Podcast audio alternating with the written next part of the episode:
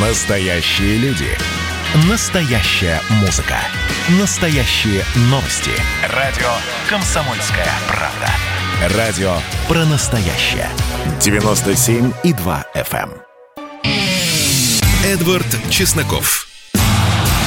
Отдельная тема.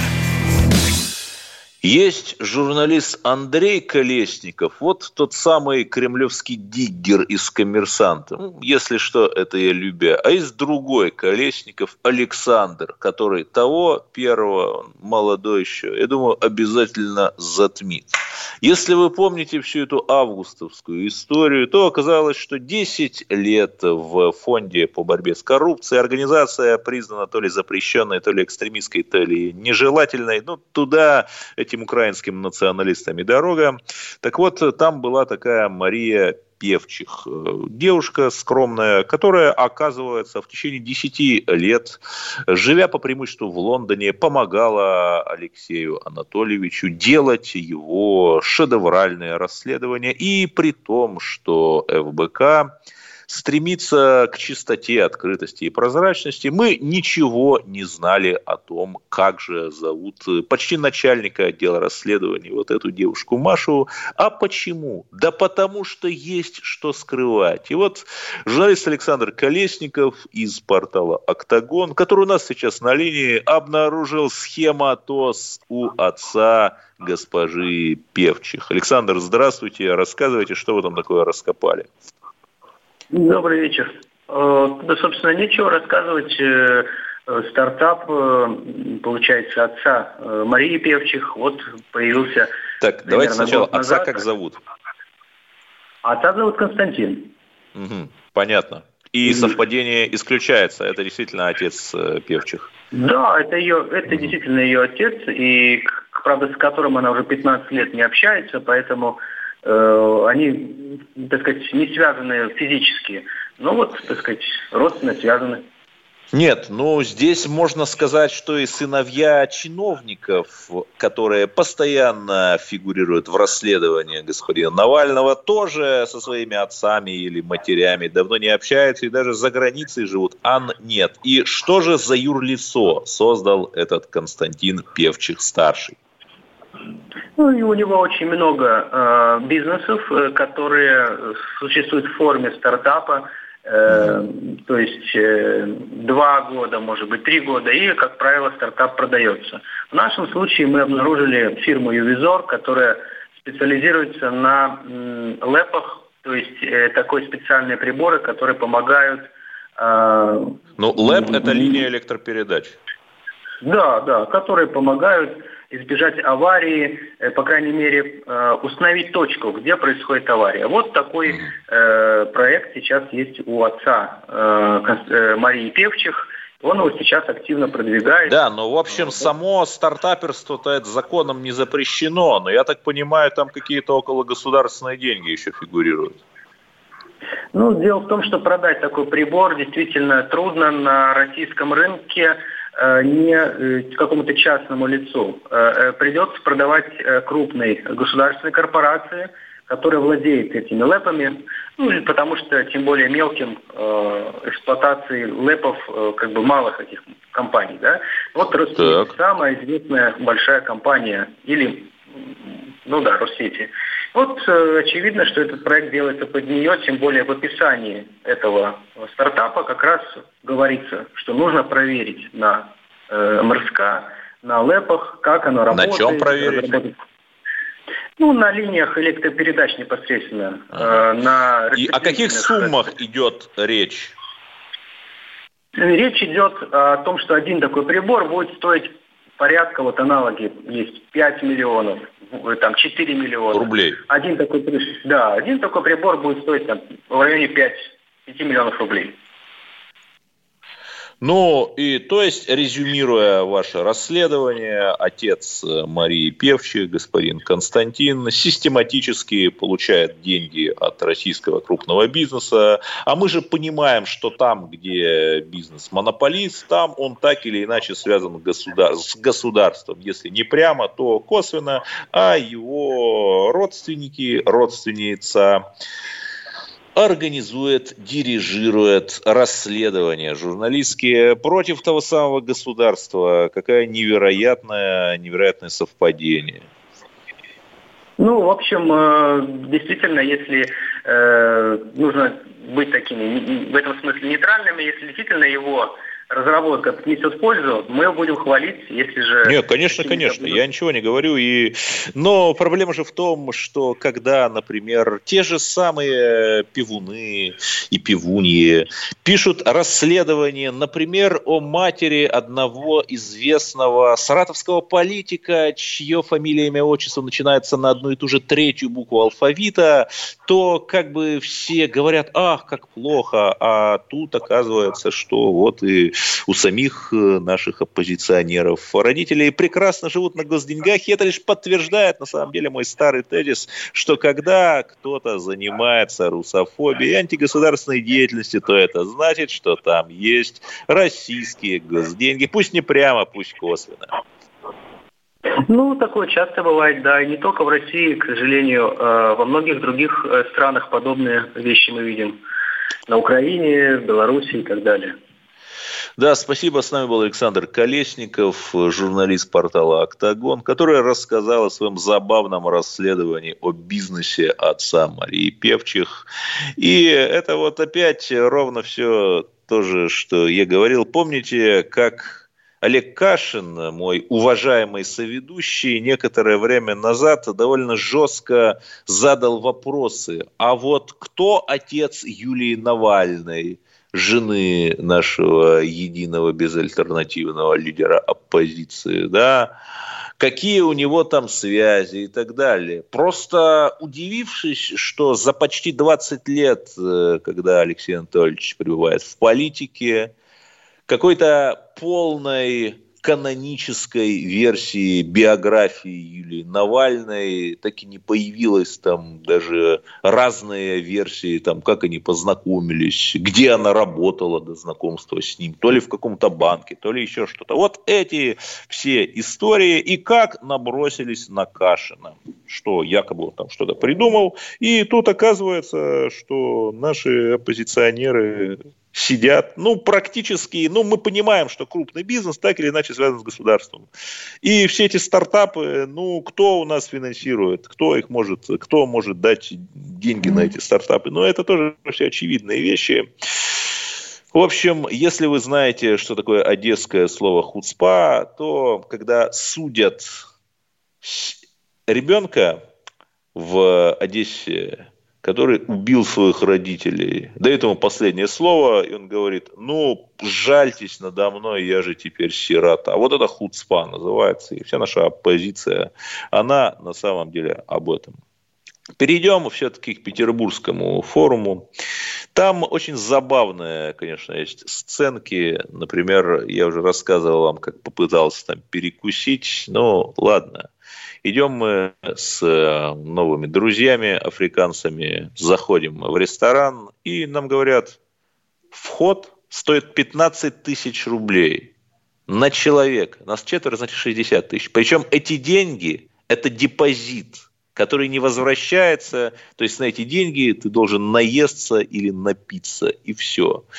И в ресторане нет мест он огромный, и там нет мест. То есть э, десятки людей, заплатив 15 тысяч депозит, туда зашли, и как бы с одной стороны, наверное, это значит, что в каком-то секторе российской экономики все хорошо, но с другой стороны, когда я читаю новости о том, что там э, средняя пенсия в России 16 тысяч рублей, то есть почти столько же, сколько нужно отдать в этом ресторане на ПМЭФ, я не буду говорить, как он называется, просто чтобы туда войти, ну, мне как-то становится грустно, и я не знаю, сделайте что-нибудь, пожалуйста, дорогие наши власти, чтобы просто пенсионеры не грустили из-за своих пенсий, но это еще не все.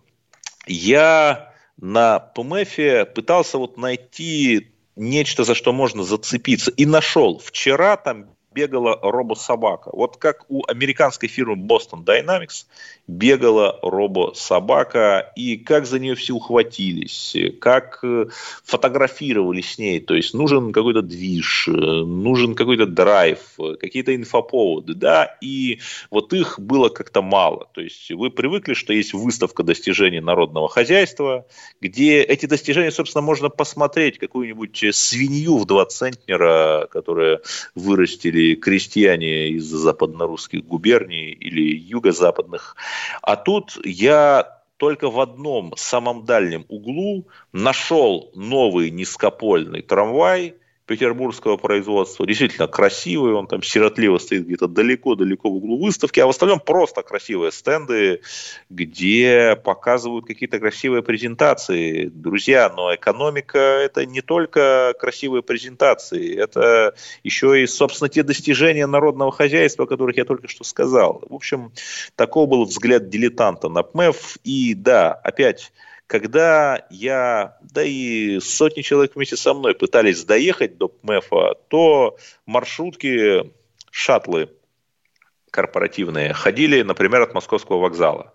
То есть нужно было час, кто представляет топографию Петербурга, добираться до туда. Но посмотрите, почему нельзя было пустить эти маршрутки от ближайшего метро, там, например, от метро Купчино к МЭФу. И назад тоже. Они не останавливались у метро, а ехали до московского вокзала, почему именно. И нам приходилось просить, чтобы они остановились у метро, они ехали по пробкам. Ну, зачем так? То есть, какие-то вот эти мелочи, они, конечно, портили МЭФ, но хотя нас позитивное впечатление. И продолжим говорить о Петербурге, о том, как там устроили обыски в компаниях, занимающихся арендой самокатов. Чесноков. Отдельная тема.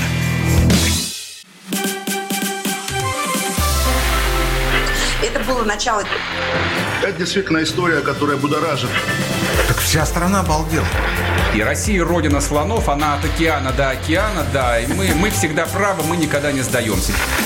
И самое главное, что же будет дальше? Комсомольская правда. Это радио.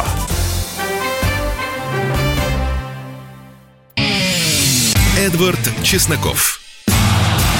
Отдельная тема. И объявляю вопрос часа. Как вы относитесь к тому, что на ПМЭФе, чтобы войти в элитный ресторан, нужно заплатить сумму, равную среднемесячной российской пенсии? Может, это нормально? И, кстати, позвоните, расскажите, какая пенсия у вас или у ваших родных. Но я сейчас нахожусь на московском вокзале Санкт-Петербурга, ожидая своего поезда. И обсуждаю Санкт-Петербургские новости о том, что полиция и СК проводят обыски в компаниях по аренде самокатов. Вероятно, из-за участившихся случаев травм, аварий и ДТП с этими двухколесниками. Потом, правда, выяснилось, что это какие-то обыски Шрёдингера, и что представитель по меньшей мере одного сервиса по аренде этих самокатов опроверг факт обысков. Какая-то сплошная панорама. Ну вот разобраться с этим нам поможет Александр Нилов, организатор движения городских самокатов Let's Kick. Здравствуйте, Александр. Добрый вечер. Что происходит, может быть, вы знаете лучше нас? А, да, в общем, а, тот э, сервис проката, о котором вы сказали, уже подтвердил, что обыски у них произошли, ага. Но это не делает ситуацию, ну, скажем так, менее абсурдной. Расскажу очень кратко. Значит, э, неделю назад или две в центре города, на Невском, компания молодых людей каталась на арендованных электросамокатах, Сбила... Ну, то есть это сервисы городской аренды, да, они там их ну, точка не городской, просто ну, не все сервис, понимают. Да, да, да, да. То есть коммерческий сервис, да, то есть да, не да. на собственных. Они сбили нескольких человек, угу. и после того, как один из э, пешеходов сделал им э, замечание, они его избили, в общем-то, до такого состояния, что он попал в больницу. Оказалось, это достаточно известно. Я даже не спрашиваю, какой все они были национальности. Мы все россияне. Нет, нет, нет. Там петербургские студенты, все вообще а. хорошо. Да, да то есть ситуация очень корректная. Но э, удивительное случилось после. Э, значит, э, Бастрыкин, наш э, в общем-то, главный человек в Следственном комитете, mm-hmm. поручил проверить э, и разобраться со скоростью электросамокатов. И это очень странное поручение, потому что, казалось бы, в центре города люди, э, хулиганы избивают прохожих, и вопрос э, скорости электросамокатов, мне кажется, вторичен. Э, первичный вопрос, где была полиция, которая, по идее, должна защищать горожан от таких хулиганов. Но вот вылилось это все в обыске э, в сервисах прокатов с целью найти документы, которые, ну или материалы, которые могут помочь узнать, каким же образом сервисы ну, скажем так, препятствуют безопасному передвижению своих ну, же клиентов. Вообще, вот, скажем так, в таких антисамокатных группах есть утверждение, что на них развозят наркотики. Может, они искали какую-то запрещенку? Честно говоря, слышу от вас это в первый раз. Угу. Это очень сомнительно. Но, безусловно, мы, конечно же, должны говорить о том, что самокатов на улицах стало гораздо больше. С каждым годом их становится огромное количество. Люди сервисами пользуются. Только в Москве с 2018 года воспользовались а, прокатом порядка а, сегодня, вот я смотрел данные Дептранса Москвы, 2 а, миллиона 800 раз, 800 тысяч раз, почти 3 Это миллиона. Это за три года или за за один Это год. за три года, при том, ага. что давайте учитывать, что в 2018 году поездок было всего 140 тысяч. Ага. То есть, То есть да, экспоненциальный по... рост. Да, у огромный рост, и давайте тоже помнить, что это, в общем-то, добровольное дело. Никто не заставляет людей пользоваться самокатами. И, конечно же, нужно учитывать, что это не только развлекательная езда, да, не только досуг. А многие ну да, те же самокат. самые курьеры там на них ездят. Конечно, и курьеры, и возможность доехать от метро до офиса или, наоборот, от э, метро до своей квартиры в спальном районе. Это тоже все как бы да, цивилизованный. Но понимаете, способ. в чем дело? Когда автомобилей было там 10 штук на тысячу человек населения, то да, они ездили, никого не мешали. Когда автомобилей там стало уже 100, то стали там делать светофоры, строить развязки. Да, я сейчас не говорю, правильно это или нет, но как-то упорядочивать, да, права, например, вводить, номера автомобильные. То есть получается, что вот это вот самокатное движение, оно сейчас тоже к тому этапу подошло, перейдя с каких-то количественных изменений в качественные, чтобы уже его тоже как-то упорядочили. Там, вы согласны?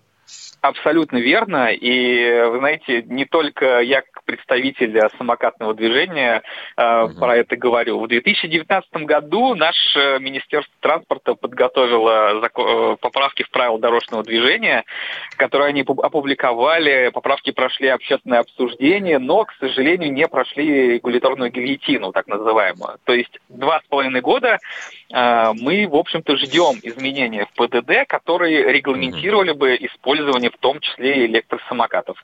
Вот, к сожалению, ВОЗ и ныне там, а как вы понимаете, цифры мы с вами только что обсудили, за эти годы ситуация, в общем-то, очень сильно изменилась. Да, и я в начале недели говорил с петербургским депутатом Сергеем Боярским, как раз мы поминали эту самокатную катавасию, и он говорил, что да, скорее всего, следующий состав ГД будет как раз институционализировать, там, принимать законы уже, регулирующие велодвижение. Вот как по-вашему, да, все-таки вы эксперт, Александр Нилов, организатор движения городских самокатов Let's Kick у нас на линии, как как это нужно делать. То есть вводить права, вводить обязательный шлем, там, ограничивать скорость, если да, то до, до какого предела. Вот вы как эксперт, как это видите? А, права, безусловно, не нужно вводить на городские модели самокатов, то есть те, которые используются в том числе и в прокатах. Ну, просто такой мировой практики нигде нет. Все-таки стоит этой практике следовать. А, шлемы и защита – это тоже ну, достаточно спорное утверждение, необходимость вот обязательное, да, а просто потому, что точно так же проводились исследования, которые ну, не подтверждают, что если вы надели шлем, то вы в полной безопасности. В конце ага. концов, если мы говорим о том, что самокатчики или велосипедисты ездят среди пешеходов, ну, ну тогда получается при столкновении пешеходам нужен шлем. Вряд ли мы обязуем всех пешеходов надеть. Нет, хорошо, ну это понятно. А что делать-то? Вот как... а, правил есть очень простые как бы рекомендации, и, в общем-то, Министерство транспорта их в своих поправках и внесло. Ограничение скорости, безусловно, весь мир так живет. От а 15... до какого предела? Это важно. А, вот сейчас э, в Петербурге и в Москве шеринговые компании, не дожидаясь каких-то ограничений... А, не дожидаясь э, выемки СК, я бы так сказал. Да, вы, вы хорошо заметили, да. А, в Петербурге, это, кстати, произошло до того, как случился вот этот резонансный случай на Невском. В Петербурге и в Москве шеринговые компании обсуждали момент э, и вопрос снижения скорости прокатных самокатов до 15 км в час.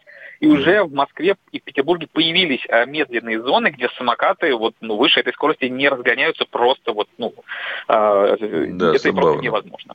Да, это хороший первый шаг, я считаю. Так, а когда тогда, если первый шаг, то должен быть и второй?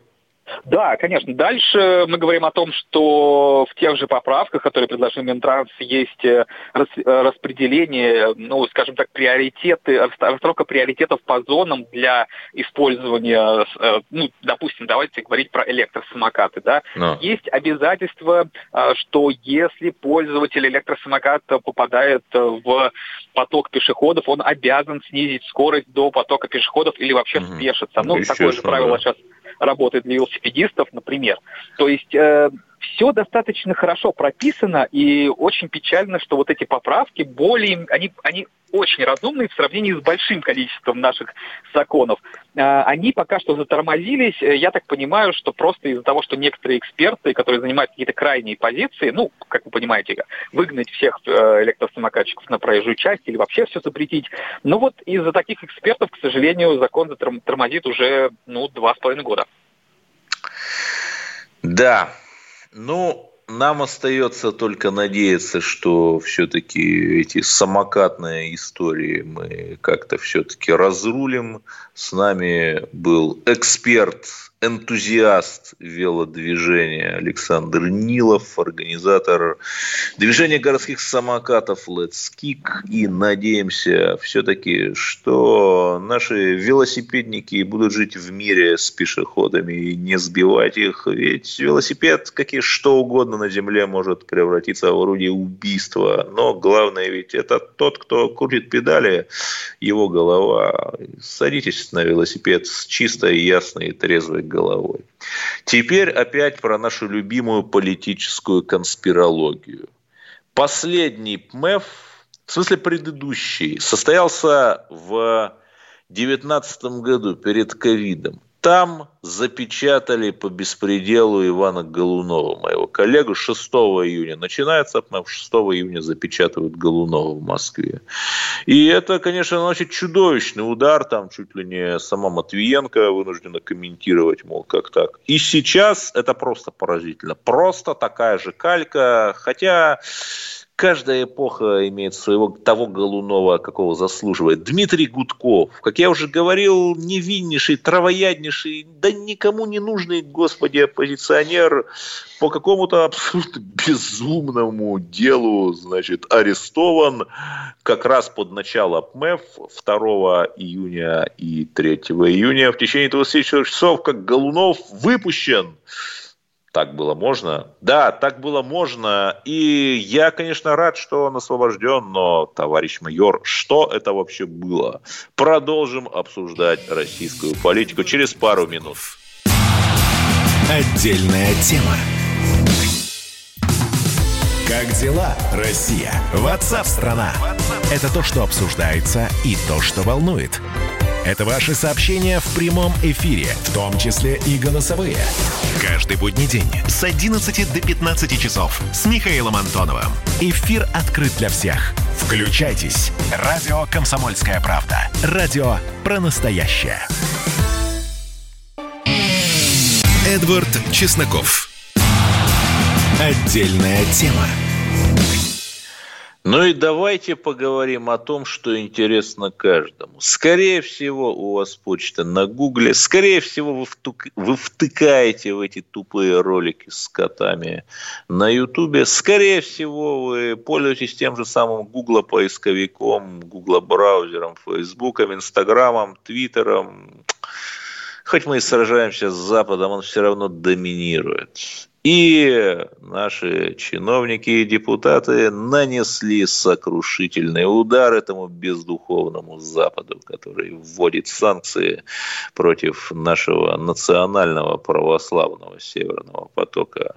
Предлагается затормозить те сервисы западные, те же ютубы пресловутые, которые не выполняют требования российского законодательства. То есть вы уже не сможете посмотреть любимый ролик с котами. А может быть и сможете, но он будет адски тормозить. По крайней мере, так это понял я, совершеннейший дилетант – в этих всех IT-вопросах. Именно поэтому мы звоним специалисту. Герман Клименко, председатель Совета Фонда развития цифровой экономики. Ну, наверное, я не очень скромно скажу, один из отцов Рунета. Герман Сергеевич, здравствуйте. Как там идет война между Россией и этими западными цифровиками? Здравствуйте. Ну, э, в вашей терминологии идет э, «мы побеждаем». Мы каждый день принимаем какие-то новые законы, э, мы каждый день рассказываем ужасы. Вот я внимательно послушал вашу подводку, мне стало страшно. Я тут же зашел в YouTube, пока работает. Зашел в Google, а, тоже пока работает. Я даже посмотрел TikTok. А, но, вы знаете, мне почему-то кажется, есть одна проблема во всей этой истории. Так. Коллеги, за, коллеги за рубежом, в общем, не очень знают о том, что мы с ним воюем. А, они как-то вот игнорируют нас немножечко, да, то есть мы всячески пытаемся привлечь их внимание. Роскомнадзор пишет много писем, но переговорный процесс, надо отдать должное, идет только в одностороннем порядке. То есть он как-то, знаете, вот как вы правильно сказали, Северный поток – это одна история, а да. интернет – другая. То есть из точки А в точку Б вышел поезд, из точки Б в точку А вышел поезд, но не встретились. Да? Пока на текущий момент мы принимаем законы, мы принимаем какие-то странные санкции к Твиттеру, замедляем его. Это вообще отдельное такое наказание, оно крайне такое, знаете, удивительное. Ага. А, ну, типа, совершая преступление, но не до конца, да, то есть вот если ну, да. чуть-чуть, то есть мы разрешим себе там обвинение Твиттера, что у него там детская порнография есть какая-то, и мы разрешаем тебе по-прежнему работать, но чуть-чуть. То есть показывая не всю детскую порнографию, а половину. Но это я попытался в вашем же стиле попробовать рассказать, как происходят события. На самом деле, Дума штампует, Дума утверждает, а, но всегда возникает один большой вопрос, который я всегда задавал, еще когда был советником президента, потом еще после этого. Я каждый раз спрашиваю депутатов, а кто, простите, все это будет исполнять? Депутаты каждый Никто, раз... вернее, а как сам механизм? Ну, да, да, да, я имею в виду, как вообще, как, потому что а, ну вот приняли решение о том, что мы будем делать свой счетчик государственный, да, то есть это опять же нужно для чего? Стоп, стоп, счетчик это что, просмотры у популярных сайтов западных? Ну, вообще, вообще, счетчик один государственный, ни в одной стране мира этого нет, это надо отметить сейчас, у нас только будет. И вопрос, а Facebook поставит наш счетчик, вводит наших депутатов в какое-то странное Нет, но, да? например, Турция приказала тем сервисам, у которых больше миллиона пользователей, открыть офисы в стране, и они открыли. А, да, есть, э, прекрасно они открыли, но есть одно но. Стали ли они исполнять законодательство Турции?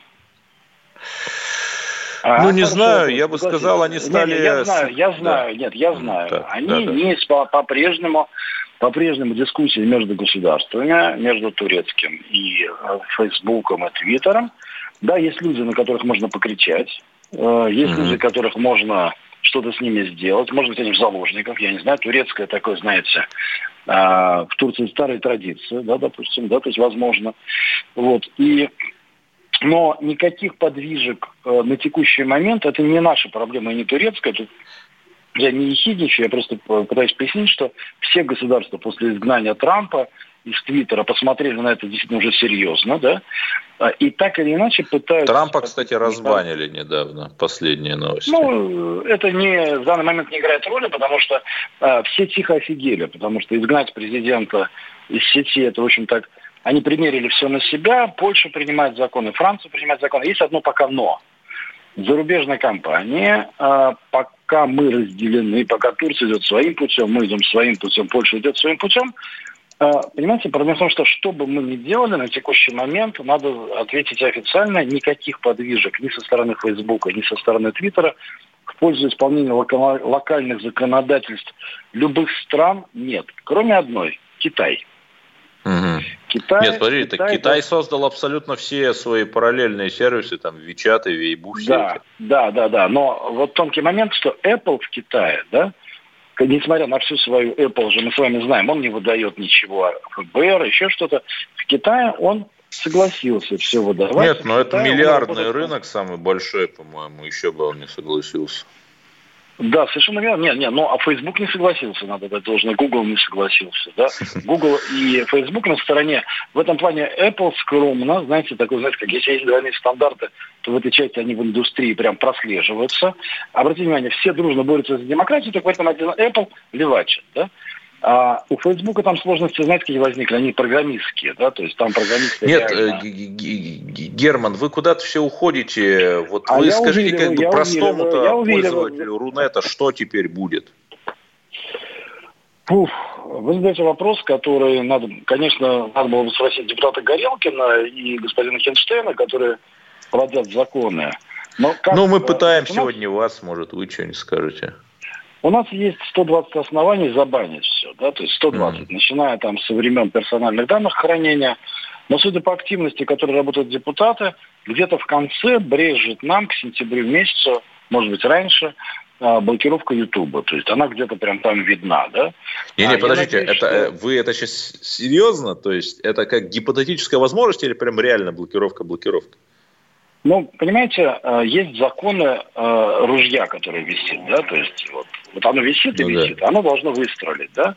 А у Роскомнадзора, который сейчас наследовал его Липов, там руководит, Жаров в Газпроммете mm-hmm. находится, у Роскомнадзора остался такой, знаете, незакрытый гештальт со времен Телеграма. Помните эту позорную историю, когда Э, Роскомнадзор блокировал Телеграм. Да, у нас просто всего 30 секунд остается. Давайте да. заканчивать. А, ну, ну, извините, пожалуйста.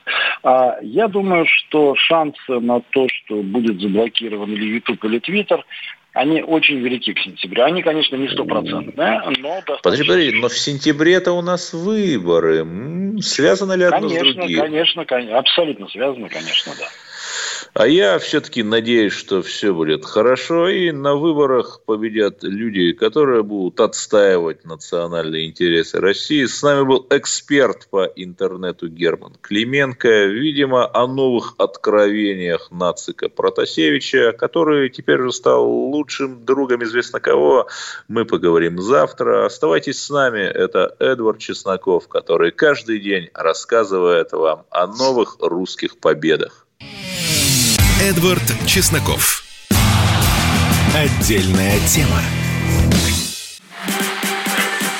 А вот о чем люди хотят поговорить, пусть они вам расскажут, о чем они хотят поговорить.